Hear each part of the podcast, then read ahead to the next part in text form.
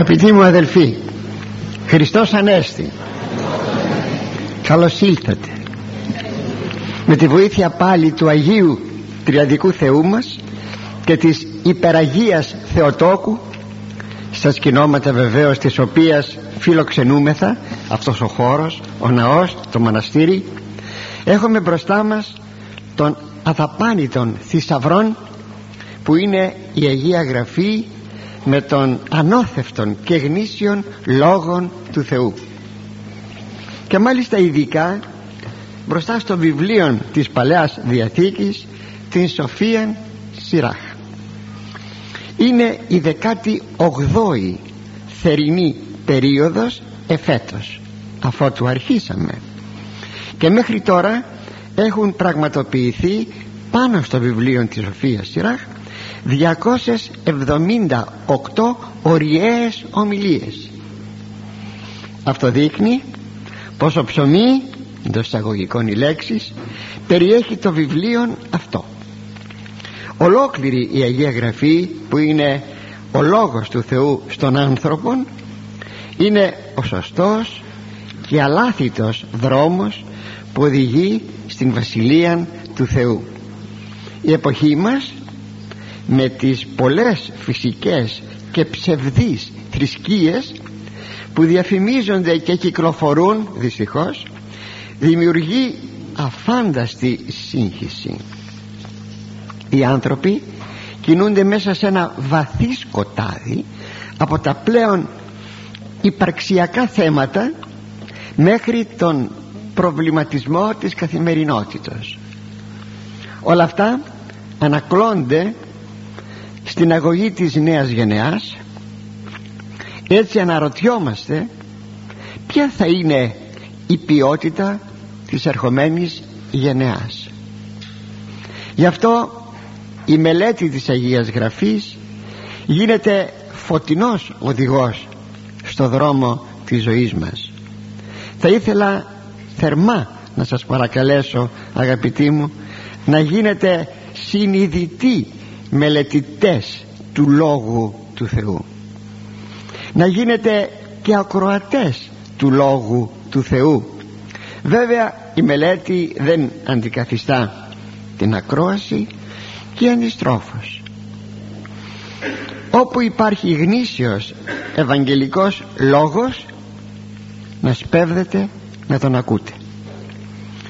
Είπα γνήσιος γιατί κυκλοφορεί και εκοσμικευμένος λόγος ο οποίος βέβαια δεν σώζει. Και είναι το βασικό κριτήριο του εκοσμικευμένου λόγου ο οποίος πράγματι δεν σώζει. Και τώρα ας δούμε το ιερόν κείμενο να μπούμε στο θέμα μας. Είχαμε μείνει πέρσι στο 23ο χωρίον του 39ου κεφαλαίου εκεί είδαμε το ποιος είναι ο αληθινός σοφός. Και σοφός πρέπει να είναι ο κάθε πιστός που πιστεύει στον Χριστόν δηλαδή στην ενυπόστατο σοφία. Εν συνεχεία γίνεται μια πρόσκληση δοξολογίας του Θεού για τις ποικίλες δωρεές του αυτά είχαμε δει πέρσι. Και τώρα συνεχίζομαι ευρισκόμενοι στο 31ο κεφάλαιο στο 24ο στίχον. Λέγει ο Ιερός Συγγραφεύς εωδή αυτού της οσίης ευθύε ούτως της ανόμης προσκόμματα και να σας το αποδώσω κάθε χωρίο που θα σας διαβάζω πάντα θα σας το αποδίδω γιατί είναι λίγο δύσκολη η, η κατανόηση του αρχαίου κειμένου. Λέγει το θέλημα του Θεού και ο τρόπος ενεργείας του είναι για τους ευσεβείς ανθρώπους ίσια και ευθέα για τους παρανόμους όμως είναι προσκόμματα βλέπουμε ότι ο Θεός δημιουργεί αγαθά.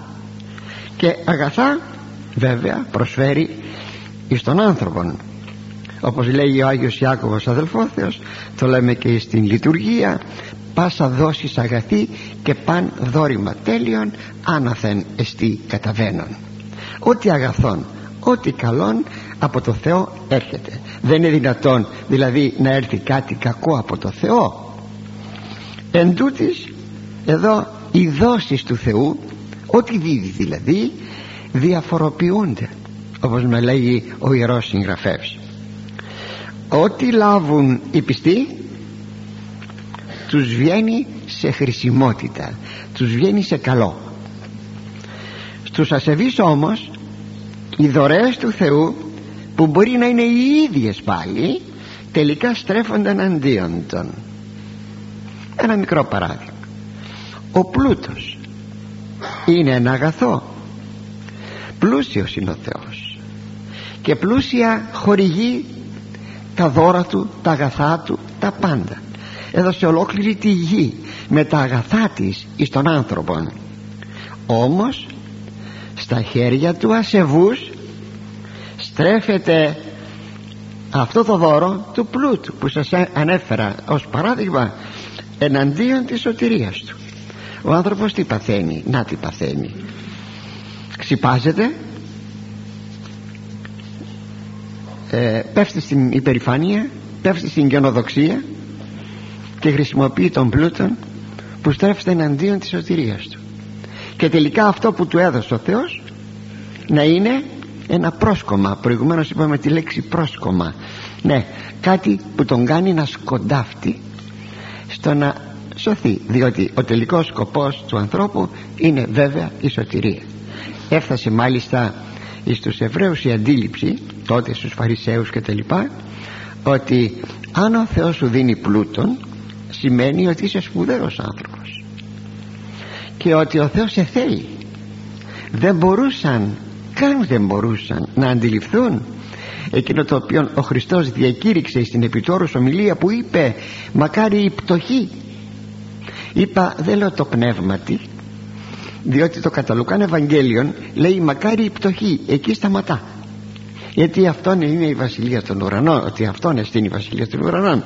Αν και το πνεύματι βεβαίως δεν σημαίνει ότι είναι οι κουτί άνθρωποι.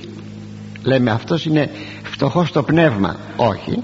Αλλά σημαίνει η πτωχή που είναι πτωχή εξιδίαστον προαιρέσεως δηλαδή γιατί το θέλουν να είναι πτωχοί. Πόσοι Άγιοι, πόσοι ασκητέ, πόσοι σπουδαίοι δεν ήθελαν περιουσία. Και αν είχαν μια περιουσία προγονική μπορούσαν και αυτοί να τη μοιράσουν δεν ήσαν λοιπόν πτωχοί με την έννοια ανόητη αλλά απλώς έβλεπαν ότι τα χρήματα μπορούσαν να σταθούν για αυτούς ένα εμπόδιο της σωτηρίας των.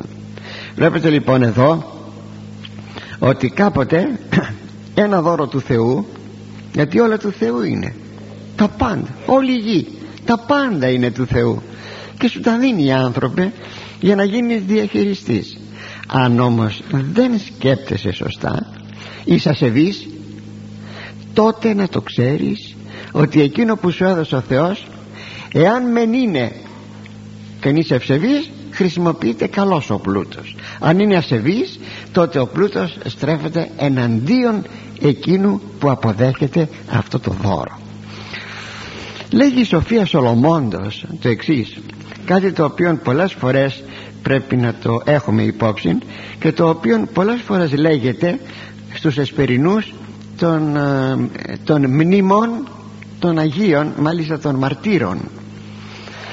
Λείψετε πανοπλίαν λείψετε ποιος ποιο είναι το υποκείμενο ο Θεός. Λείψετε πανοπλίαν των ζήλων δηλαδή την οργή αυτού και οπλοποιήσει την κτήση εις άμυναν εχθρών. Θα κάνει την κτήση όπλο. Ο Θεός ο Θεός μας έδωσε την κτήση. Και βέβαια είναι αγαθή η κτήση. Και βέβαια φιλικός φερωμένη αλλά εντούτοις εδώ τώρα μεταβάλλει λέγει ο Θεός την κτήση εις όπλων εις άμυναν εχθρών για να αμυνθεί ο Θεός προβάλλοντας την κτήση εναντίον των εχθρών του. Αγανακτήσει κατά αυτόν είδωρ θαλάσσης. Εναντίον λέει των ασεβών θα αγανακτήσει και αυτό το νερό της θαλάσσης αν και, αν και ε, σαν εικόνα μόνο σας το λέγω δεν είναι ακριβώς. Θυμηθείτε τον Ιωνά. Τι του λέει ο Θεός; Τον Ιωνά τον προφήτη. Του λέγει θα πας στην Ινεβή και θα κηρύξεις μετάνοια ο Ιωνάς έκανε μια διεργασία λογισμών και είπε ξέρω ότι ο Θεός είναι αγαθός. Αν πάω λοιπόν εκεί αυτοί θα μετανοήσουνε δεν ήσανε γνώστε του αληθινού Θεού η Νινεβίτες; Όχι. Τι ήταν η Νινεβή πρωτεύουσα της Ασσυρίας των Ασσυρίων. Δεν θα πάω λοιπόν. Γιατί αυτοί θα μετανοήσουν και εγώ θα αποδειχθώ ότι είμαι ένας ψεύτης. Αυτό εξάλλου είπε και στον Θεό παίρνει λοιπόν ένα πλοίο για να πάει αντίθετα στην Θαρσής της Ισπανίας και ξεσπάει μια τριχημία φοβερή και τρομερή. Κατάλαβε ο Ιωνάς ο οποίος στο κήθος του πλοίου έρεγχε ροχάλιζε, κοιμόντανε ήξερε ότι είναι στα χέρια του Θεού αλλά, αλλά. Τον ξυπνούν του λένε σίγουρα κάνεις και εσύ την προσευχή στο Θεό το δικό σου του λένε οι ναύτες. Ροχαλίζεις και εκείνος λέει πετάχτε με στη θάλασσα τι; Πετάχτε με στη θάλασσα εγώ είμαι η αιτία αυτής της τρικυμίας. Βλέπετε; Διότι, διότι έπρεπε να πάει εκεί που ο Θεός ήθελε. Αλλά ο Ιωνάς σας είπα το λογισμό του. Αυτοί τρόμαξαν βέβαια. Τελικά επίστησαν και τον πέταξαν στην θάλασσα και αμέσως έγινε γαλήνη. Αμέσως. Και τι έγινε; Τότε ένα μεγάλο ψάρι κήτος κατάπιε τον Ιωνά άλλο θαύμα αυτό και τον ξέρασε στα παράλια της Ιουδαίας δηλαδή της Παλαιστίνης. Για να πάει εκεί που έπρεπε να πάει. Άλλο τώρα με όλη αυτή την ιστορία εξυπηρετεί το ένα μελλοντικό θαύμα προφητικός η Ανάσταση του Χριστού. Μάλιστα ο Χριστός ως μόνον επιχείρημα για την Ανάστασή του πριν σταυρωθεί ήταν το σημείο του Ιωνά. Δεν είπε τίποτα άλλο ούτε από τον προφήτη Ισαΐα τίποτα τίποτα τίποτα. Ενώ μίλησαν όλοι οι προφήτες σχετικώς ανέφερε μόνο το σημείο, σημείον θαύμα δηλαδή του Ιωνά. Θα σας δοθεί είπε ο Χριστός το σημείο του Ιωνά. Πάντως εδώ βλέπει κανένας ότι πράγματι η θάλασσα αγανακτεί εναντίον τώρα αυτή τη στιγμή εναντίον του Ιωνά ο οποίος δεν ακολουθεί την εντολή του Θεού. Και συνεχίζει η Σοφία Σολομώντος. Ποταμί δε συγκλήσουσιν από τόμος συγκλήσουσι το κλίμα ύψιλον. Αμέσως πολλά ποτάμια θα δημιουργήσουν πλημμύρα. Αντιστήσεται αυτής πνεύμα δυνάμεως. Θα αντισταθεί στους εχθρούς πάντα του Θεού πνεύμα θα πει άνεμος δυνάμεως δυνατή, δυνατή άνεμη. Και ως λέλαψ εκκλεινήσει αυτούς και ερημώσει πάσαν την γην ανομίαν είναι στη Σοφία Σολομόντος στο πέμπτον κεφάλαιο. Ταυτόχρονα δε το ηθικών κακών έρχεται με αυτόν μαζί και το φυσικών κακών αυτό το γνωρίζουμε. Το γνωρίζουμε και εκ των πραγμάτων το γνωρίζουμε και εκ της θεολογίας της Αγίας Γραφής. Όπου υπάρχει ηθικών κακών έρχεται συνοδεύει και το φυσικών κακών. Το ηθικών κακών είναι η παράληψη η παράβαση εντολών του Θεού.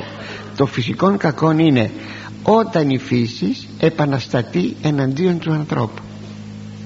Αυτό λέγεται φυσικών κακών. Και όταν ο άνθρωπος παραβαίνει την εντολή του Θεού τότε και η κτήση στρέφεται εναντίον του ανθρώπου. Αυτό είναι πολύ γνωστό και το ξέρουμε όλοι μας.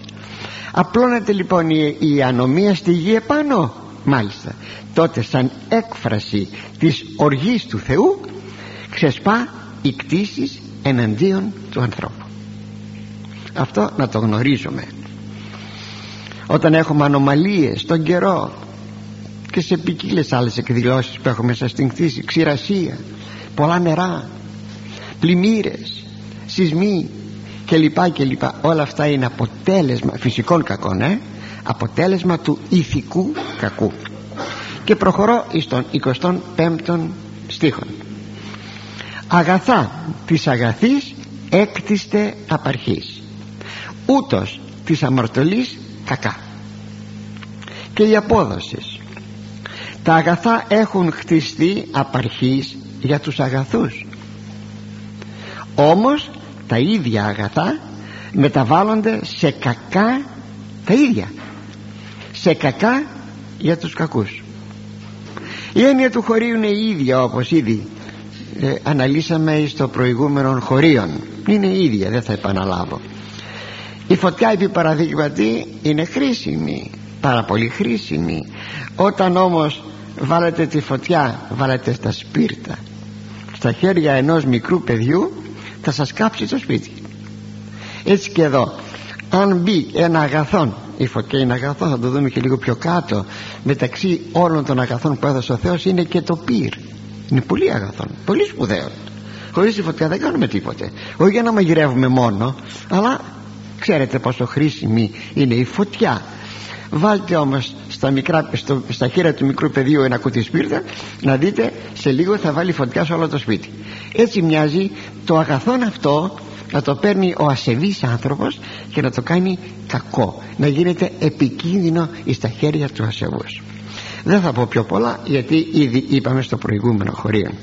Βγαίνουμε στον 26ο στίχον.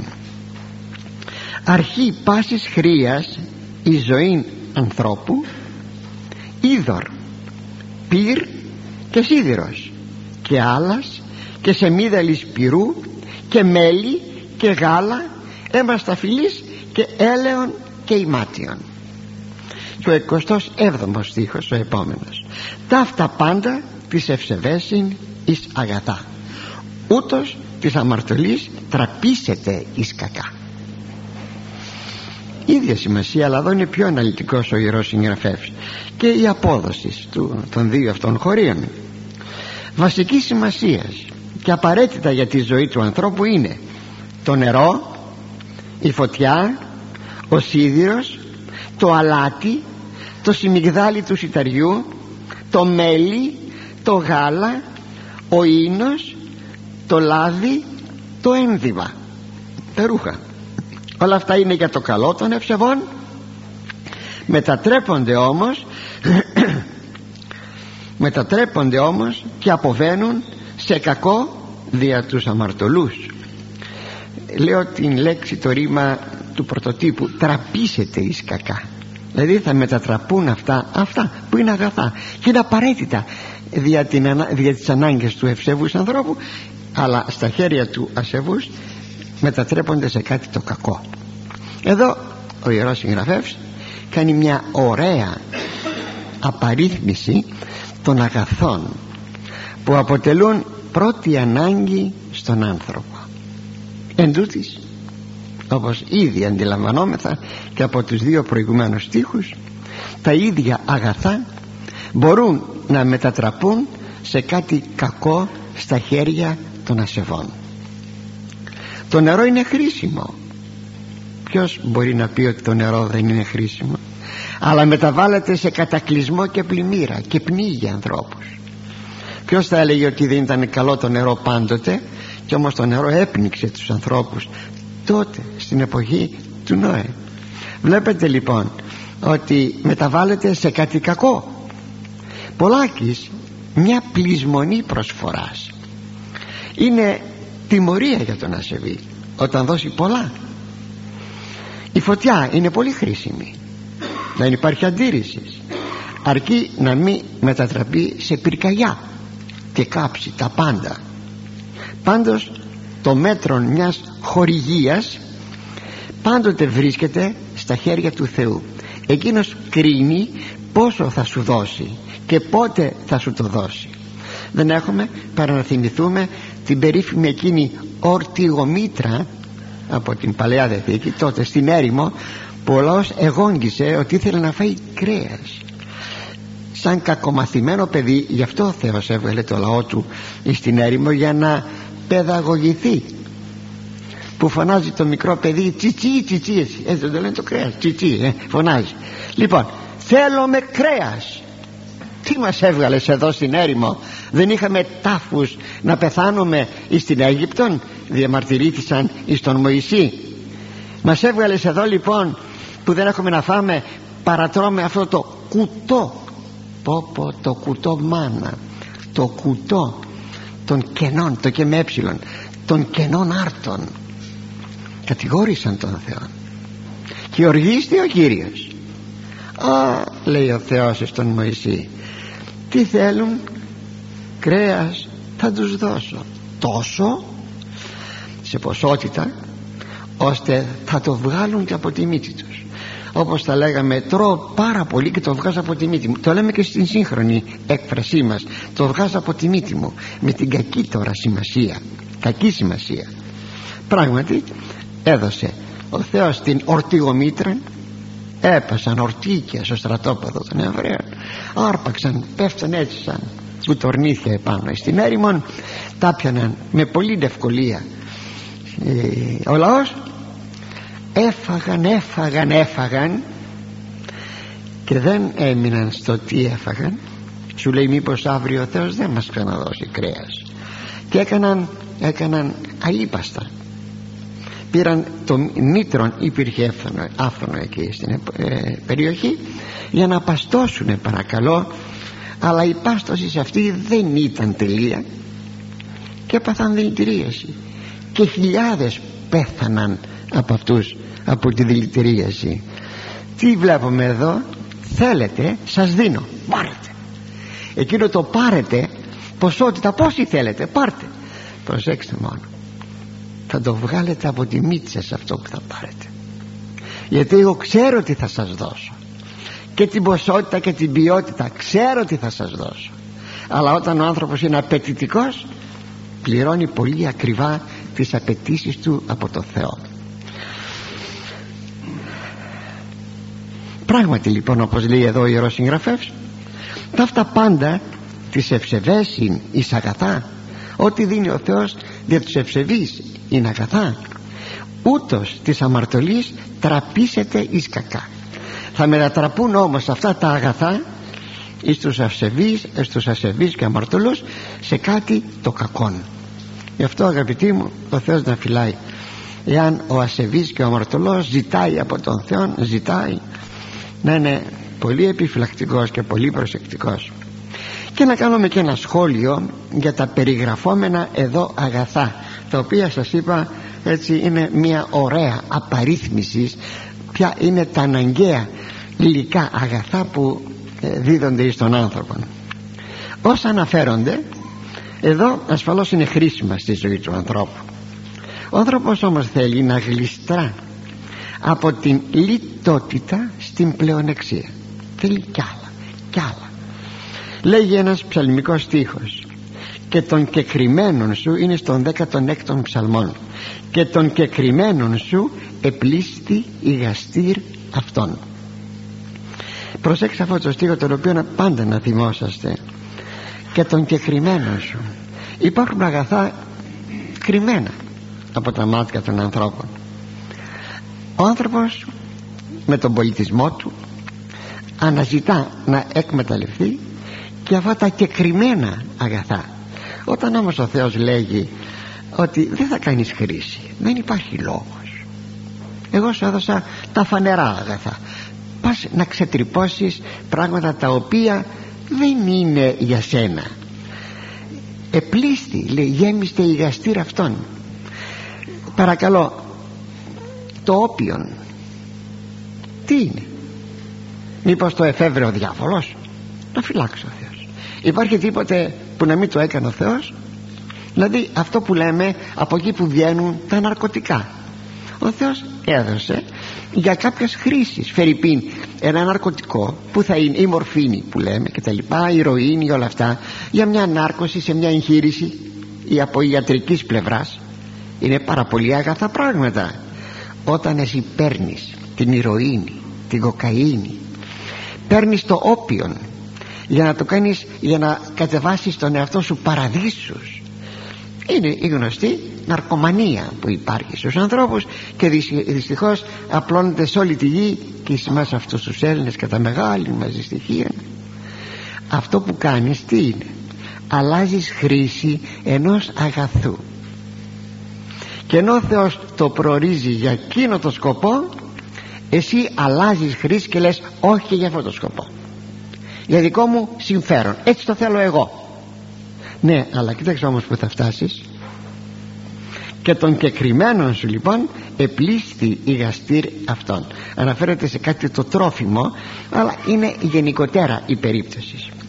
Έτσι ο στίχος αυτός τα λέει όλα όταν οι άνθρωποι ψάχνουν να βρουν και άλλα και άλλα αγαθά πέραν από εκείνα τα οποία έδωσε ο Θεός εις τον άνθρωπο. Γι' αυτό στην εποχή μας ποικίλουν και οι αρρώστιες έχουμε πάρα πολλές αρρώστιες. Στην αρτοκλασία να συνεχίσω το σχολειό μου θέτω με πέντε άρτους. Αυτή, αυτός ο αριθμός των πέντε άρτων είναι η ανάμνηση του θαύματος του χορτασμού των πεντακισχυλίων είναι μια όμορφη τελετή πολύ όμορφη. Την αγαπάνε οι άνθρωποι οι χριστιανοί μας πάρα πολύ και αισθάνονται πάρα πολύ ευτυχισμένα όταν ε, έχουν την δυνατότητα να κάνουν μια αρτοκλασία όπως κάναμε προλίγου μια αρτοκλασία είδατε εσείς προσφέρατε τους άρτους και μάλιστα θεωρείται ότι εκείνος ο οποίος παίρνει ένα κομμάτι όπως θα πάρετε στο τέλος μετά ένα κομμάτι από τους άρτους αυτούς ότι είναι μια ευλογία. Δεχόμεθα μια ευλογία από τον Θεό είναι πάρα πολύ ωραίο αυτό. Βάζουμε ακόμη και ένα φιαλίδιον από λάδι και ένα φιαλίδιον από κρασί. Αυτά τα γνωρίζετε. Τι άλλο είναι αυτά; Παρά μια περίληψη των όσων αγαθών αναφέρει εδώ η Σοφία Σιράχ. Είναι πολύ ωραία αυτά πάρα πολύ ωραία. Θα θέλετε να είσαστε εκεί στην ερημιά παρά την ακροποταμιά του Ιορδάνου να παίρνετε από τα ευλογημένα κομμάτια του ψωμιού και του ψαριού από τα χέρια των Αποστόλων και του Χριστού μια μερίδα. Δεν θα ήταν μια ευλογία αυτό. Αναφυσβήτητα ναι.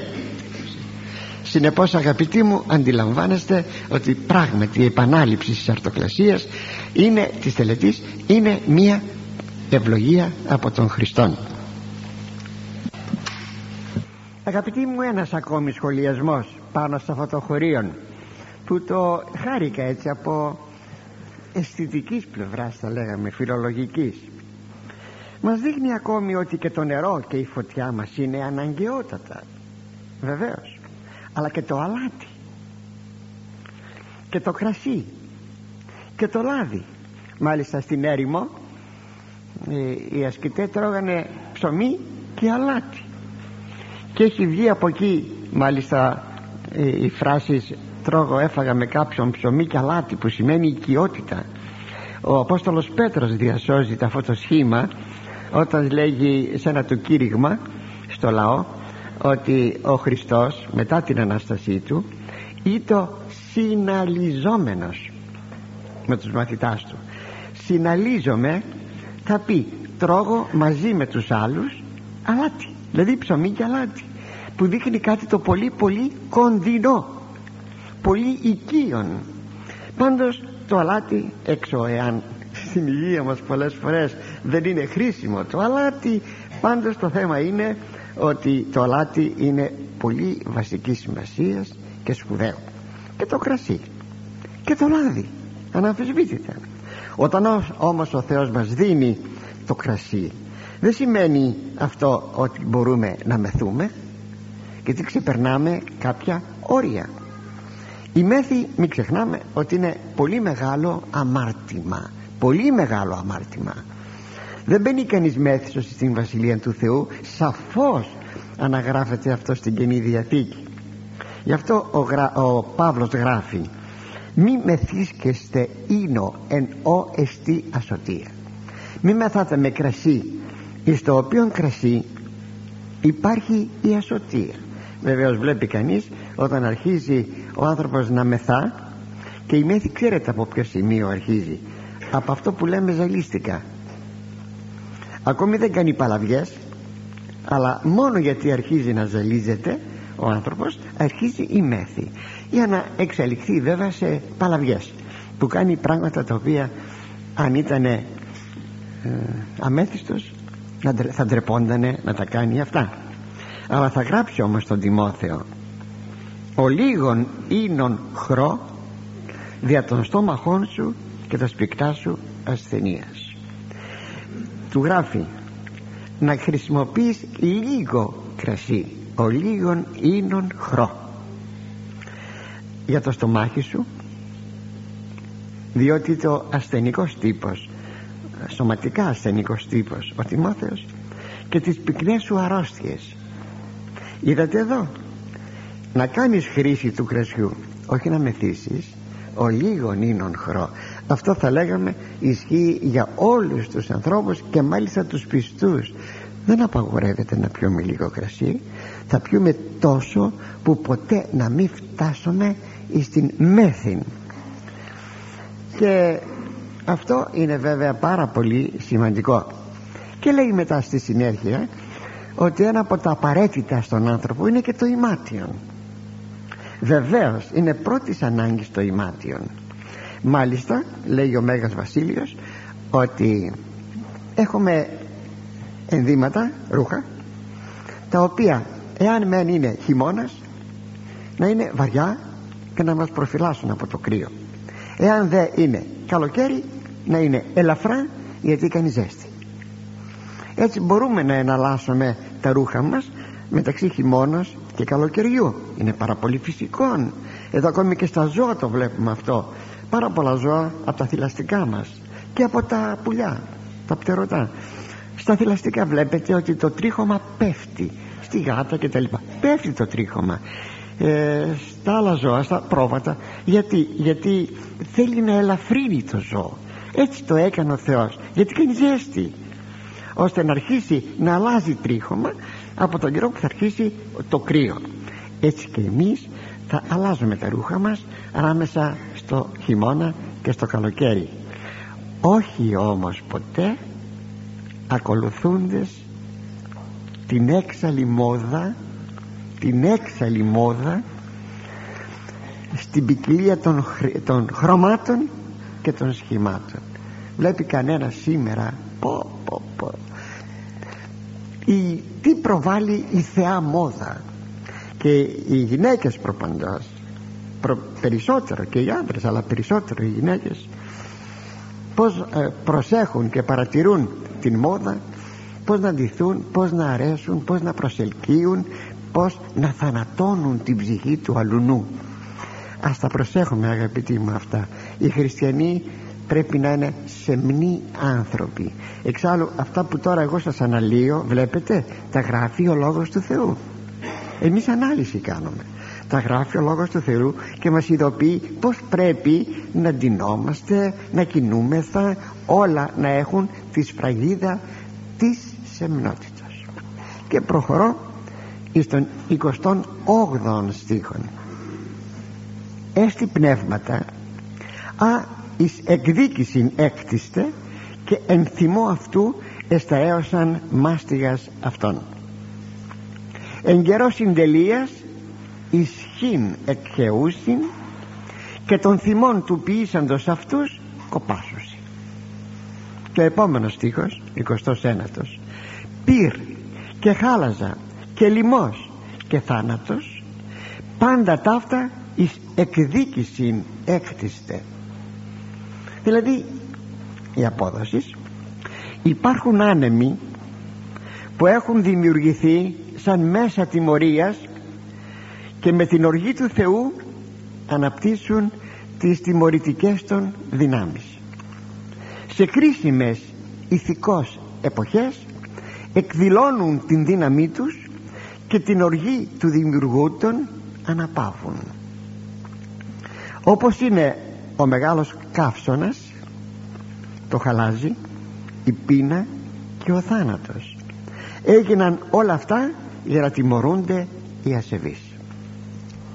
Ήδη είπαμε δεν θα επαναλάβουμε ότι η κτήση οπλοποιείται γίνεται όπλος στα χέρια του δημιουργού εις εκδίκηση των ασεβών. Αυτά όλα θα πυκνώσουν δε εις τα έσκατα προσέξτε θα πυκνώσουν εις τα έσκατα στις ημέρες του Αντιχρίστου που θα έχει βέβαια τότε σημειωθεί η μεγάλη μεγάλη αποστασία. Στους χριστιανικούς εννοείται λαούς. Διότι οι λαοί οι οποίοι δεν εγνώρισαν Χριστόν α, θα λέγαμε δικαιολογούνται αλλά και η μεγάλη μας ευθύνη ημών των χριστιανών που έχουν μείνει εκατομμύρια άνθρωποι ένα υπόλοιπο που δεν εγνώρισε τον Χριστόν ποιοι ευθύνονται; Εμείς οι χριστιανοί. Είχε πει κάποτε σας το έχω ξαναπεί και το ξέρετε είχε πει κάποτε ο Γκάντι αυτός ο σπουδαίος Ινδός ηγέτης σπουδαίος είπε καλός είναι ο χριστιανισμός αλλά δεν είναι καλοί οι χριστιανοί όταν μάλιστα στο, στο πετσί τους οι Ινδοί εγνώρισαν την αγγλική κατοχή. Θα λέγαμε αγαπητοί μου ότι εάν η συμπεριφορά ημών των χριστιανών ήταν κατάλληλη απέναντι των Αφρικανών απέναντι της Ασίας, των Ινδιών κτλ. τότε θα είχαν γίνει όλοι αυτοί χριστιανοί. Ποιος ευθύνεται; Εμείς δεν ευθυνόμεθα. Τι θα πούμε κάποια φορά όταν θα κριθούμε κύριε συντελέσαμε στο να μην γίνουν εκατομμύρια άνθρωποι να μην γίνουν χριστιανοί. Θα κριθούμε. Θα μου πείτε εσείς και εγώ. Ναι και εγώ και εσείς. Θα μου πείτε σε κάποιο μέτρο. Θα κριθούμε. Πολύ δε παραπάνω οι ηγεσίες των χριστιανικών λαών. Ας το προσέξουμε λοιπόν αυτό.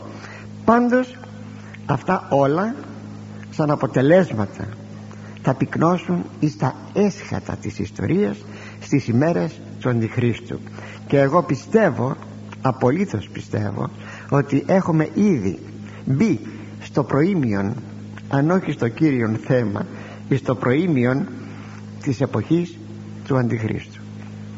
Στην, στο προήμιον των εσχάτων. Το πιστεύω. Θα δούμε χειρότερα από εκείνα τα οποία βεβαίως τώρα μπορούμε να ζούμε έχουμε μέλλον να δούμε όχι μακρύ μέλλον αλλά κάποιο μέλλον για να δούμε τα χειρότερα. Και θα τα δούμε αυτά τα χειρότερα. Πάντως εκείνα τα οποία περιγράφονται εδώ στη Σοφία Σύραχ μας θυμίζουν και τις δέκα πληγές του Φαραώ.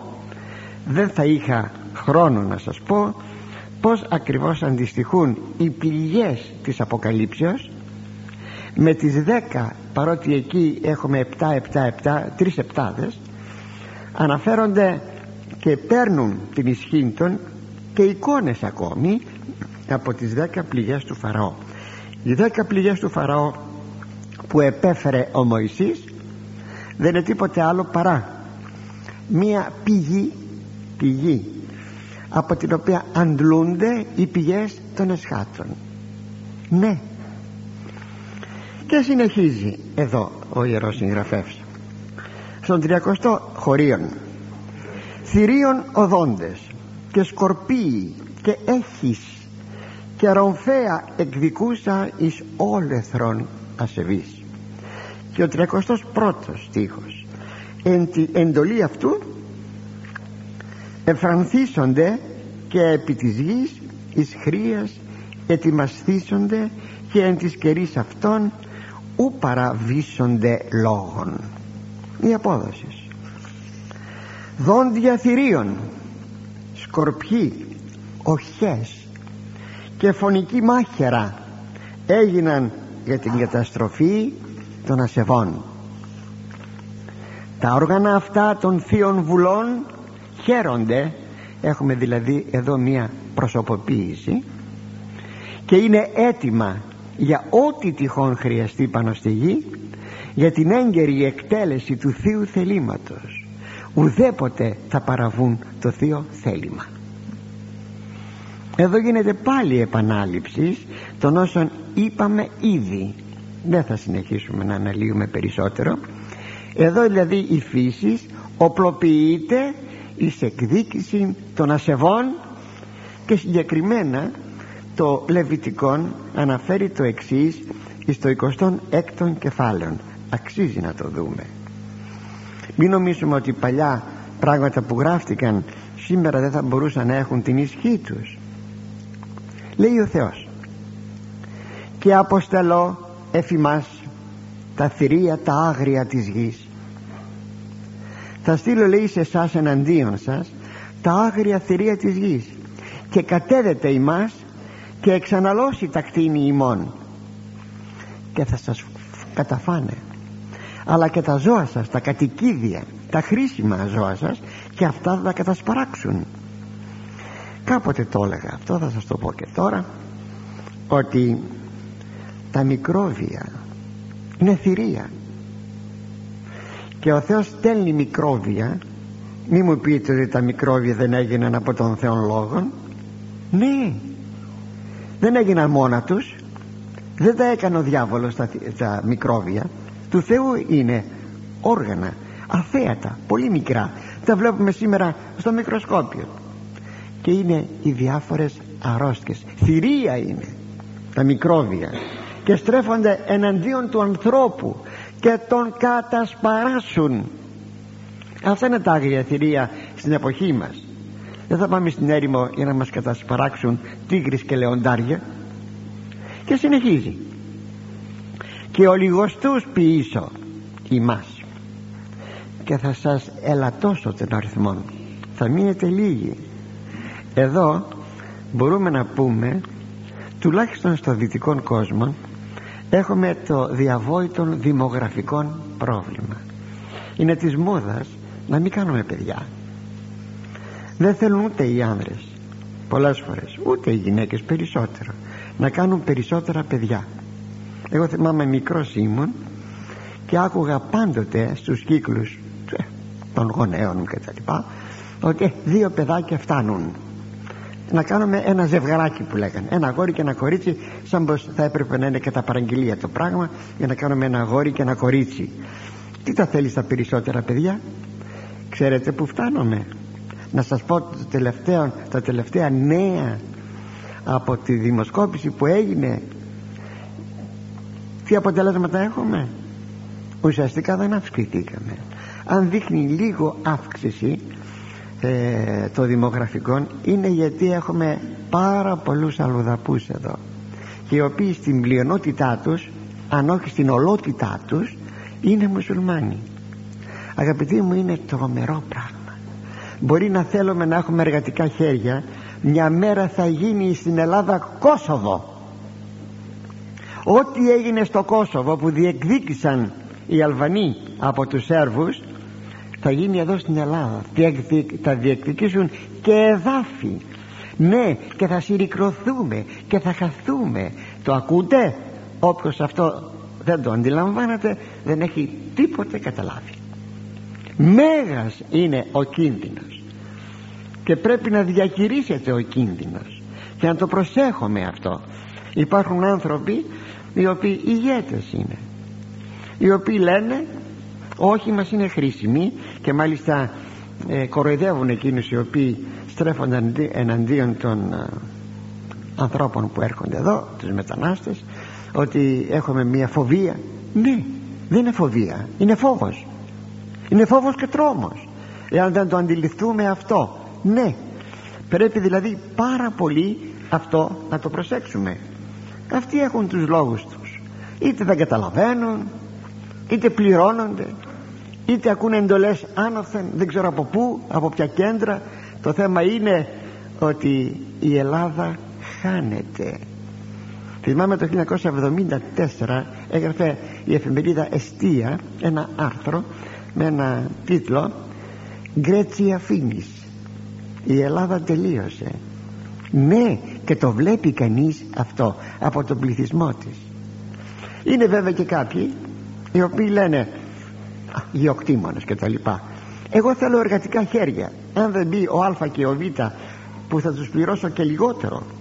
Γιατί δεν πάνε οι Έλληνες να μαζέψουν ελιές και δεν ξέρω τι ναι αλλά σκεπτόμαστε και βλέπουμε από πολύ κοντά. Συγγνώμη πολύ, δεν βλέπουμε πιο μακριά έχουμε μοιοπία και δεν καταλαβαίνουμε. Και θέλει πάρα πολύ προσοχή. Ωστόσο εδώ λέει θα σας καταστήσω ο λιγοστούς λέει ο Θεός. Και ερημοθήσονται εωδή ημών οι δρόμοι των πόλεών σας δεν θα έχουν κίνηση. Ακούτε δεν θα έχουν κίνηση οι δρόμοι των πόλεών σας. Και επάξω εφημάς μάχεραν και εξαποστελώ θάνατον εις ημάς. Και παραδοθήσεστε εις χείρες των εχθρών. Το είπα και προηγουμένως απειλούμεθα και εξ ανατολών και εκδισμών και από βορρά. Και αποδώσουσιν τους άρτους ημών εν σταθμό. Θα πει με το ζύγι εν σταθμό θα πει με το ζύγι το ψωμί με το ζύγι. Όταν το διάβαζα θυμήθηκα που τρώγαμε το ψωμί με το ζύγι. Πηγαίναμε στο φούρνο στην κατοχή. Και πέραμε με δελτίο. Και όχι κάθε μέρα. Α προσέξτε. Όταν βγαίναμε στην αγορά περνώσαμε πάντα από τους φούρνους μπας και δόθηκε εντολή να πάρουμε ψωμί. Λίγα γραμμάρια 20 γραμμάρια 30 γραμμάρια το κάθε άτομο. Όσοι έχετε μια ηλικία αυτό θα το θυμόσαστε.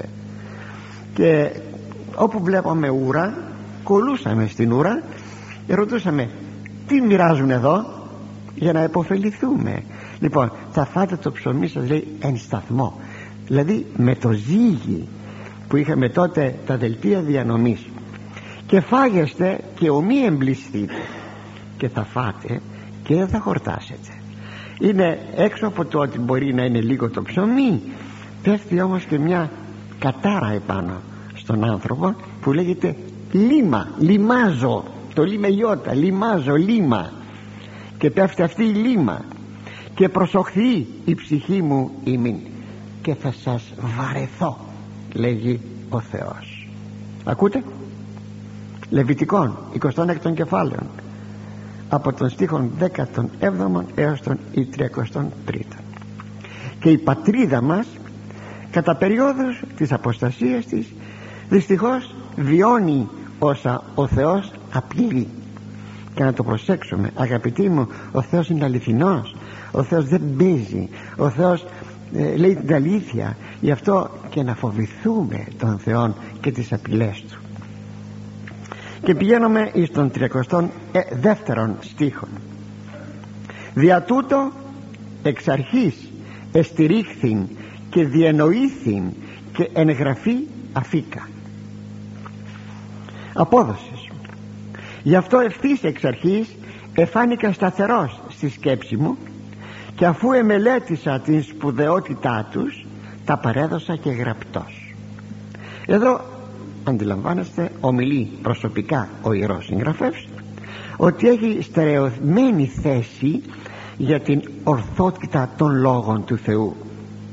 Πιστεύει και δέχεται την ορθότητα των λόγων του Θεού. Γι' αυτό τόσο για την παρούσα περικοπή αυτά τα οποία τώρα λέμε όσο και για ολόκληρο το βιβλίο το ομώνυμο της Σοφίας Σιράχ το κατέγραψε. Δηλαδή για να μείνει γραμμένο σε όλες τις γενναίες.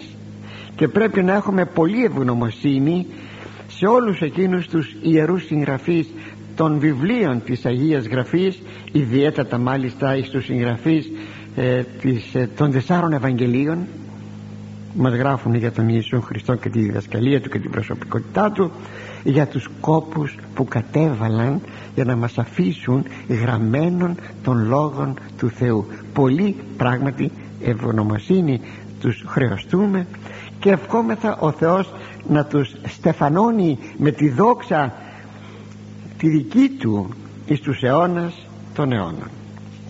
Και προχωρούμε εις τον επόμενο στίχο είναι τρεις στίχοι μαζί. 33 πάντα στο 31ο κεφάλαιο το οποίο και τελειώνει εδώ. Στον 35ο εννοείται. Τα έργα Κυρίου πάντα αγαθά. Και πάσα χρίαν εν ώρα αυτής χορηγήσει. Και ούτε στην υπήν τούτο τούτου πονηρότερον. Πάντα γαρεν καιρό ευδοκιμηθήσετε 35ο στίχος. Και νυν εν πάση καρδία και στόματι υμνήσατε και ευλογήσατε το όνομα Κυρίου. Η απόδοση. Όλα τα έργα του Κυρίου είναι καλά και υπηρετούν κάθε ανάγκη στην εποχή της. Δεν επιτρέπεται να πει κανείς τούτο το δημιούργημα είναι χειρότερα από εκείνο γιατί όλα τα πράγματα είναι καλά στον καιρό τους και τώρα ψάλατε με όλη την καρδιά σας και το στόμα σας και δοξάσατε το Άγιον όνομα του Κυρίου. Εδώ αγαπητοί μου κατακλείει ο Ιερός Συγγραφεύς το όλο θέμα του κάνοντας μια μικρή επανάληψη όσων προηγουμένως ανέφερε και ήδη αναλύσαμε. Κύριος δε σκοπός του ήταν πάντοτε η δοξολογία του Θεού δεν πρέπει να διαμαρτυρόμεθα για τα έργα του Κυρίου. Σήμερα βρέχει. Δόξα τω Θεώ. Σήμερα έχει λιακάδα. Δόξα τω Θεώ. Έχουμε υγεία. Δόξα τω Θεώ. Είμαστε άρρωστοι. Δόξα τω Θεώ. Έχουμε πλούτο και πολλά αγαθά. Δόξα τω Θεώ. Έχουμε φτώχεια δόξα τω Θεώ. Για όλα και για όλες τις καταστάσεις να δοξολογούμε τον Κύριο. Ο Παύλος μας παραγγέλει εν παντή ευχαριστείτε για κάθε πράγμα να είμεθα, να, είμεθα, να είσαστε ευγνώμονες μάλιστα το ίδιο βιβλίο μας λέγει της Σοφία Σιράκ των βιβλίων ότι στον καιρό του λοιμού της πείνας να ελπίζουμε για καλύτερες ημέρες. Είναι σπουδαίο. Αλλά και στον καιρό της αυθονίας να ενθυμούμεθα τις ημέρες του λοιμού. Και εδώ που τα λέμε βέβαια όλοι ελπίζουμε όπως επί κατοχής είχαμε την πείνα ότι θα έρθουν και καλύτερες ημέρες. Είναι χρήσιμο αυτό. Όμως αυτό ίσως το κάνουμε αλλά δεν ξέρω εάν κάνουμε το δεύτερον που μας συμβουλεύει η Σοφία Σιράχ. Δηλαδή τι στον καιρό της αυθονίας να ενθυμούμεθα ότι μπορεί να έλθει πάλι λιμός να σας πω πως δινόμαστε στην κατοχή. Να σας πω τι παπούτσια φορούσαμε. Τσόκαρα φορούσαμε. Ακούστε τσόκαρα. Ξύλινα. Ό,τι, ό,τι λέει η λέξη το ξέρουμε. Τα τσόκαρα. Ναι ναι και λοιπά και λοιπά. Πω, πω, πω. και βλέπατε στα πόδια των ανθρώπων ιδίως των γυναικών που γιατί οι άνδρες φορούσαν παντελόνια βλέπετε σπηριά από την αναλαδιά και λοιπά και λοιπά. Να περπατάνε οι γυναίκες στο δρόμο με τα τσόκαρα. Θέαμα πανάθλιον γιατί δεν μπορούν αυτά να ξαναγυρίσουν; Σε, σε μια εποχή αυθονίας μην νομίζετε στην εποχή μας υπάρχουν φτωχοί. Δεν το αρνούμεθα αλλά ουσιαστικά έχουμε αυθονία. Να βλέπουμε μια κατάσταση δυστυχίας αυτό δεν το κάνουμε. Δεν το κάνουμε. Πρέπει όμως να το κάνουμε. Και μην ξεχνάμε είναι νόμος θα έλεγα ότι η μία κατάσταση διαδέχεται την άλλη κατάσταση. Περνούμε από τη μια στην άλλη. Πάντοτε όμως ό,τι και να συμβαίνει θα είμεθα με την ευχαριστία και τη δοξολογία στην καρδιά και στο στόμα προς τον Θεό. Πάντοτε θα λέμε εκείνο το δόξα του Θεού.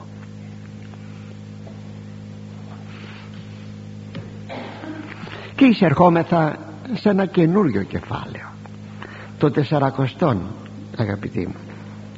Αυτό είναι πλούσιο σε περιεχόμενο. Αναφέρεται στις μέρημνες και στις θλίψεις της παρούσης ζωής. Παρά τα αυτά όμως η ζωή του ασεβούς μας λέγει αν και όλοι μπορεί να έχουμε μέρημνες και θλίψεις όμως η ζωή του ασεβούς είναι θλιβεροτέρα. Υπάρχουν και αγαθές και ευχάριστες οπωσδήποτε στιγμές σαν οάσεις εις τον παρόντα βίον και τέλος το κεφάλαιο αυτό αναφέρεται στην ντροπή και στο κατάντημα της ζητιανιάς. Μη φτάσεις λέει άνθρωπέ μου να βγεις έξω να ζητιανεύεις. Είναι ντροπή. Μην το κάνεις αυτό. Δηλαδή να μην φτάσεις. Γιατί πολλές φορές όχι για έλλειψη τροφίμων αλλά για έλλειψη μυαλού. Πάρα πολλοί άνθρωποι μπορεί να έχουν πολλές ανάγκες ξαναλέγω από έλλειψη μυαλού. Δεν έχουν οργανώσει τη ζωή τους και αναγκάζονται να ζητιανεύουν. Είτε ευσχήμως να ζητούν τα και αχύριστα είτε ασχήμως να βγουν στο δρόμο στην τελευταία ανάλυση να βγάλουν το καπέλο τους και να αρχίσουν εκεί να ζητιανεύουν. Αυτά μας λέγει το 400 κεφάλαιο όπως αντιλαμβάνεστε έχει πλούσιο περιεχόμενο. Ελπίζω στον ερχομό σας ώστε να ακούσουμε όλα αυτά. Αλλά δεν θα συνεχίσουμε.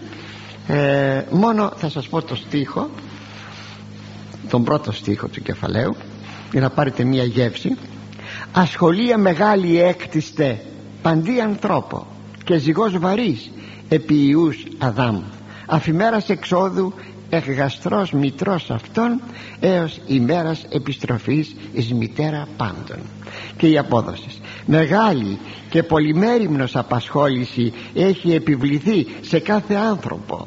Βαρύ ζυγός επάνω εις τους ιούς του Αδάμ. Από την ημέρα που ο καθένας γεννιέται μέχρι την ημέρα που θα επιστρέψει στη γη που είναι η μητέρα όλων. Και πρώτο ο Θεός θα συνεχίσουμε την ερχομένη Τρίτη